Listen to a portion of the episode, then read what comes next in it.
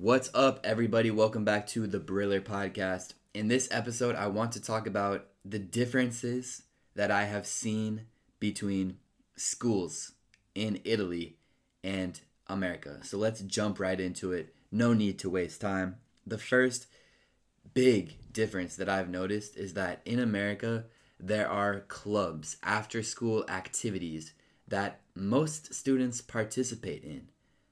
On the other hand, in Italy, you go to school, school finishes, and you always go home. There's no sports, there's no clubs, there's no even academic clubs like a science club. Nope, none of it. No music class after school, no theater class after school. This is definitely a big difference because clubs and extracurricular activities are a big part of schools in America. Like I said, almost all students go to some club after school. Yes, a lot of them are sports, and in my case, it's no different. I played baseball and basketball in high school, and after school, instead of going home and studying, almost every day I had practice up at the baseball field or on the basketball court. So that was something I really enjoyed because first of all, it's great for friendship and maintaining like a social balance with your closest friends, but it's also kind of, you know, one of the lessons of life like learning teamwork, learning to be part of a group, these kind of things. So for those reasons as well, I thought it was really important. And another thing that's nice about it is maybe it keeps you out of trouble instead of going and doing stupid things that teenagers do. You go and you play baseball. So it's safe and maybe it encourages good behavior. So I find it strange that in Italy there are truly no school clubs. I mean, at first I was when I realized that I thought, oh, maybe America is the special place because we have these clubs, and maybe most countries don't. The only other place of reference I know is in Japan. They do, and they have clubs. They have a lot of clubs, and all the students are part of a club. So, in that sense, USA and Japan are similar, and Italy is the only country with no clubs. I would like to see this change in Italy for the reasons I mentioned before, just because I think it's useful and important for the kids to be part of something, doing something as a group, as a team, accomplishing something together. And this brings me to my next point. When I talk to, well, I don't really talk to many high schoolers anymore, but when I used to, because I was in college, so some of my friends were still in high school, I realized that so many of them spent so much time studying.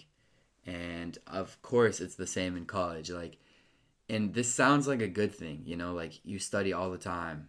You're learning so much, you're becoming so educated. And it is a good thing. I'm not going to sit here and say studying is bad.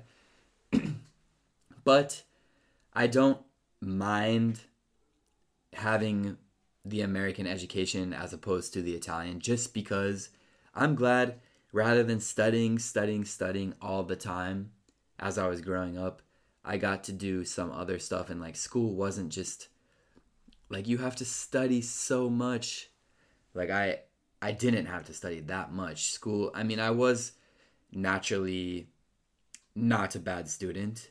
So for me it was easier than for other students, but I'm glad I didn't go to school in Italy because I don't like studying all the time.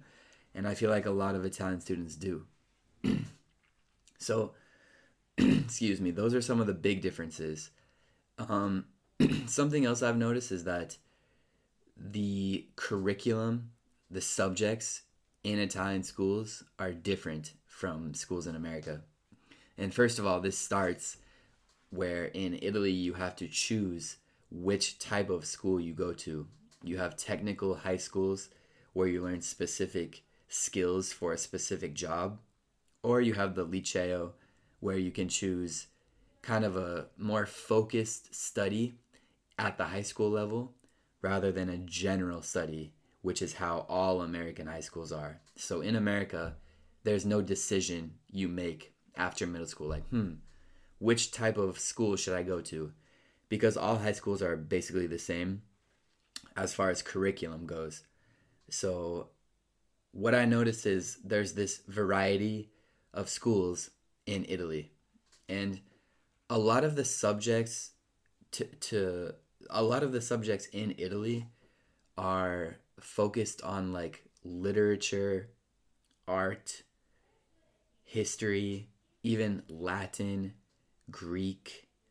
And this is a huge difference in curriculum between Italy and America because in America, we obviously don't study Latin and Greek and not much literature.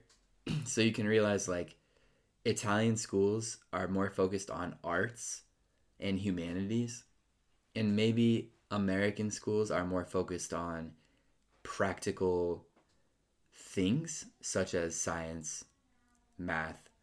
And I think another difference is in American schools, we often have the tools and the facilities necessary to truly practice what we learn, such as a science laboratory, for example.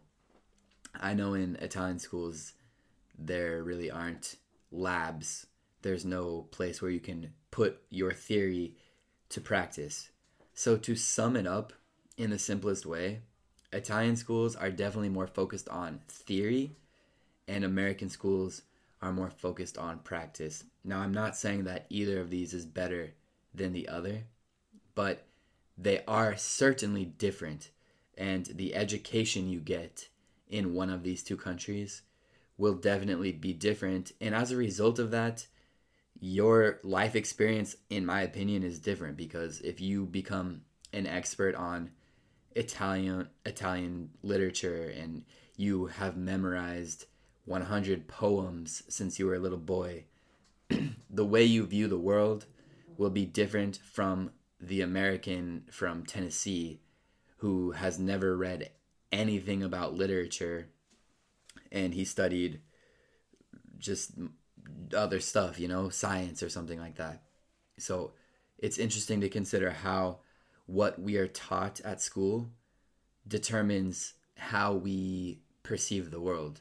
And I think it's funny because when you look at the Italian culture and the American culture, you kind of see some cultural differences that might be rooted in the educational system.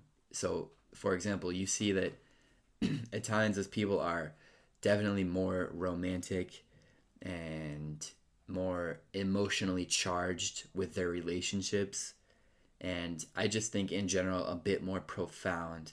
Whereas maybe American people are more on the surface, superficial, not necessarily in a bad way.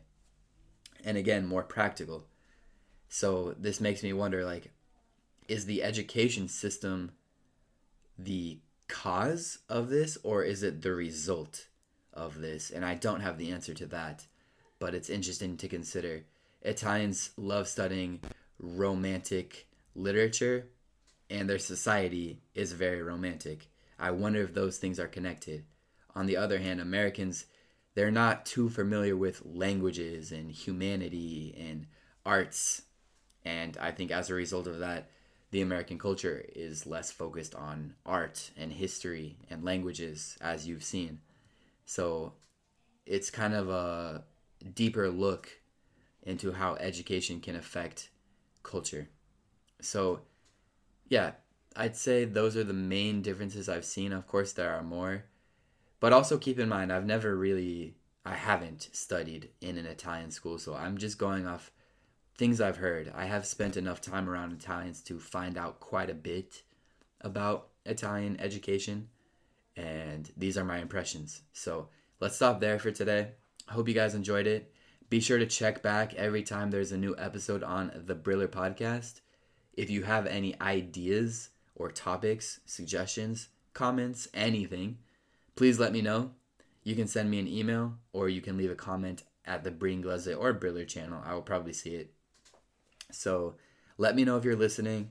I hope you guys enjoyed it. I'll catch you next time, okay? Peace.